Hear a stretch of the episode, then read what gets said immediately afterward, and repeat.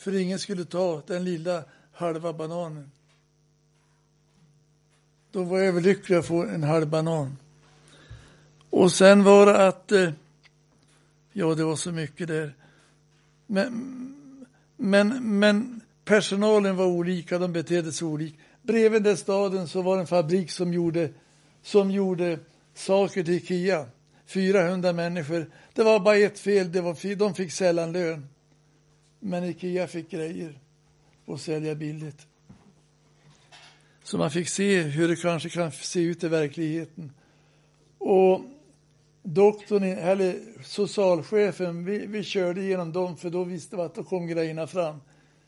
Hon hade lön 600 kronor var väl i svenska pengar. Det var bara ett fel, hon fick aldrig lön.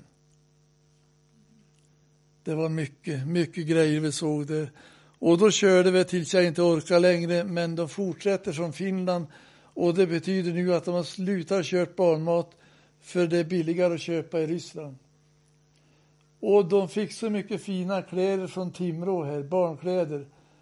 Men till slut så gjorde Putin en lag att de inte fick ta in kläder. En märklig man.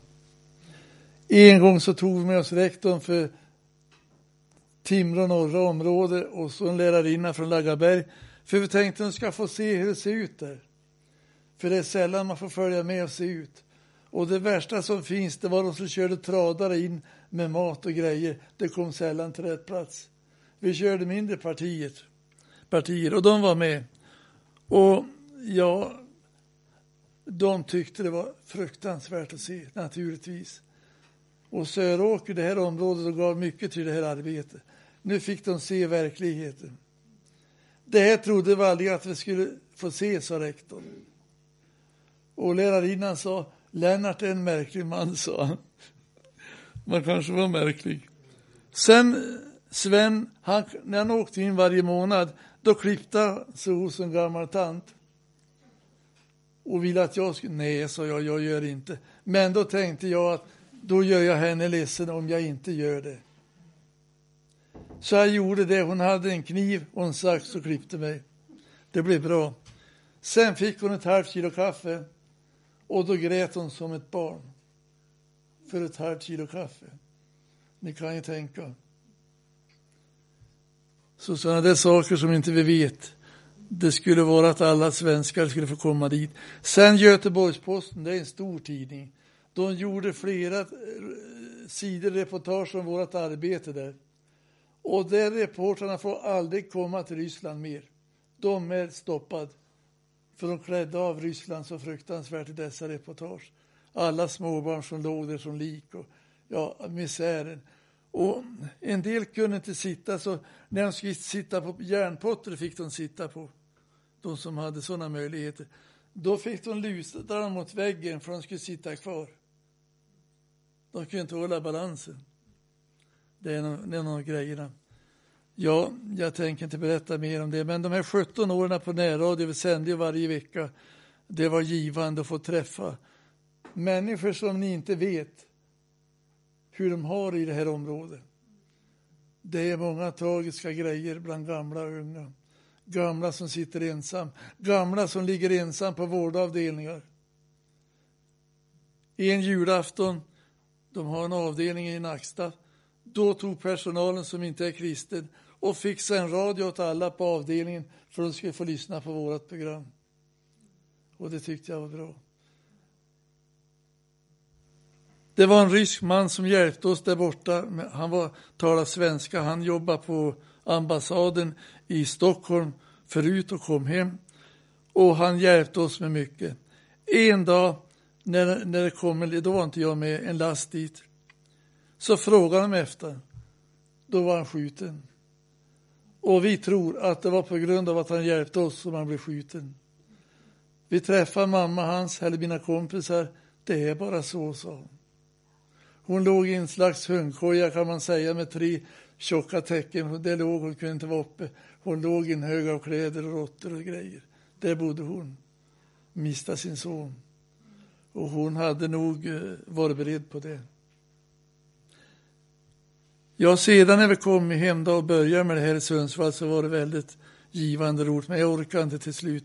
Det är så mycket man tar på sig till att prata med folk och, och, alla möjliga grejer och man ska göra mer och mer. Till slut är det stopp. Så jag måste sluta. Eh, sen hände en sak i Östersund och nu grinar jag upp ni som är kristen. Men jag vill berätta den. Det är så här att första åren när jag blev frälst, då jobbade jag på Stadsmissionen förrådet. De hade förråd med allt möjligt. Så kommer in fina grejer.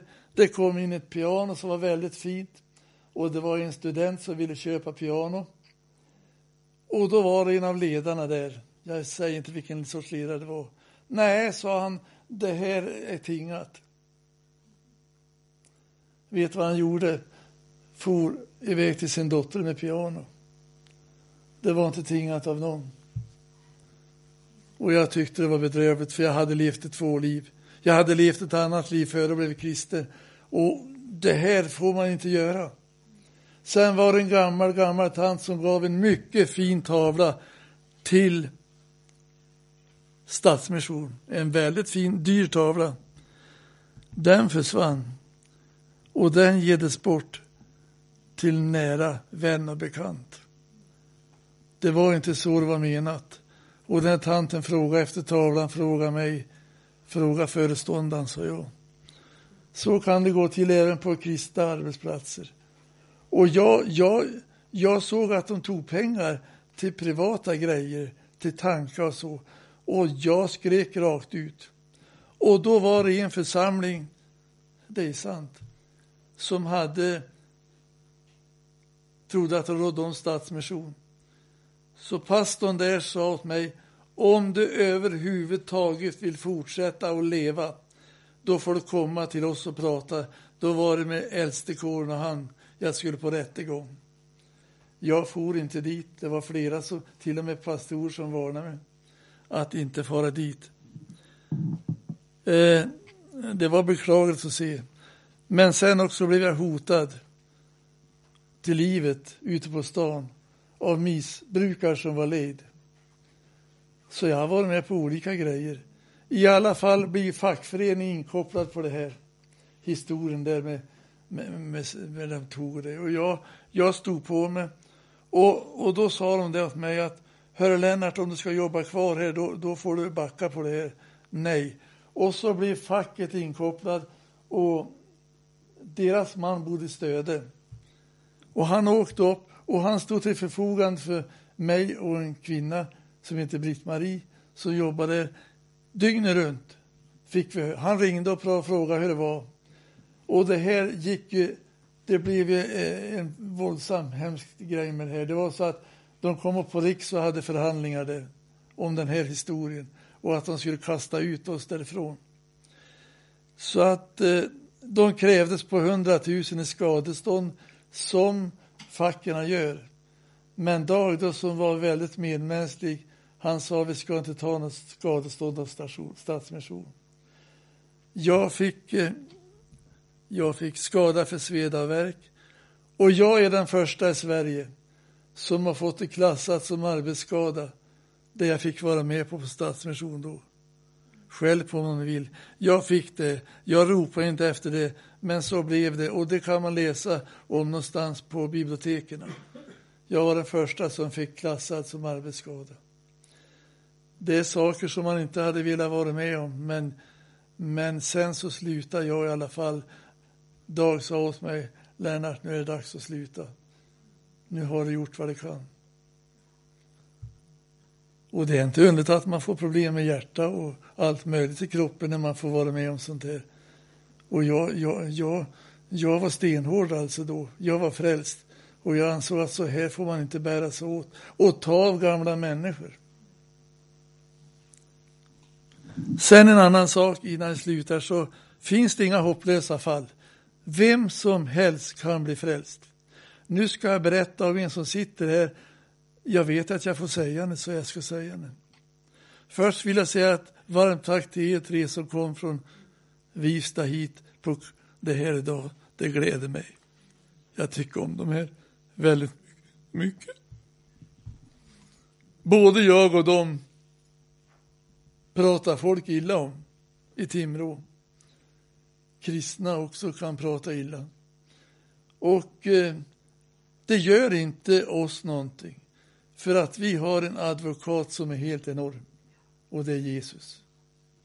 Hur de andra bläddrar med djävulen liksom som hantlangar och går hans vägar, det stoppar inte oss. Stefan som sitter där borta. Han har suttit i de flesta fängelser i Sverige. Lyssna noga. Han har knarkat. Han har levererat knark, han har härjat som inte många andra har gjort. Men han är löst och fri från detta. Han är en fri man. Och det var advokaten som hjälpte han Jesus. Och det bästa av allt, innan mamman gick bort så fick hon veta om att Stefan hade blivit frälst och fri. Tänk vilken underbar sak.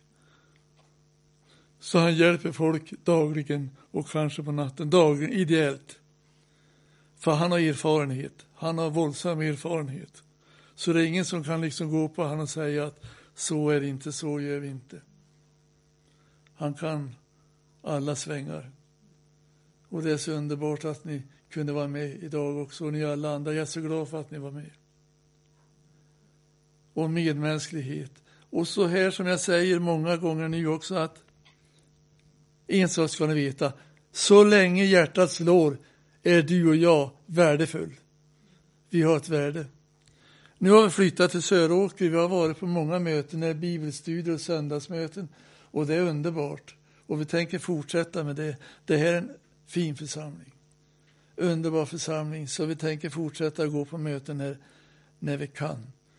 Och eh, passa på du och, och gå på möten här, bibelstudier och söndagsgudstjänster. Det står i predikoturerna så ni kan komma hit. Idag har ni känt att det är varmt och skönt här.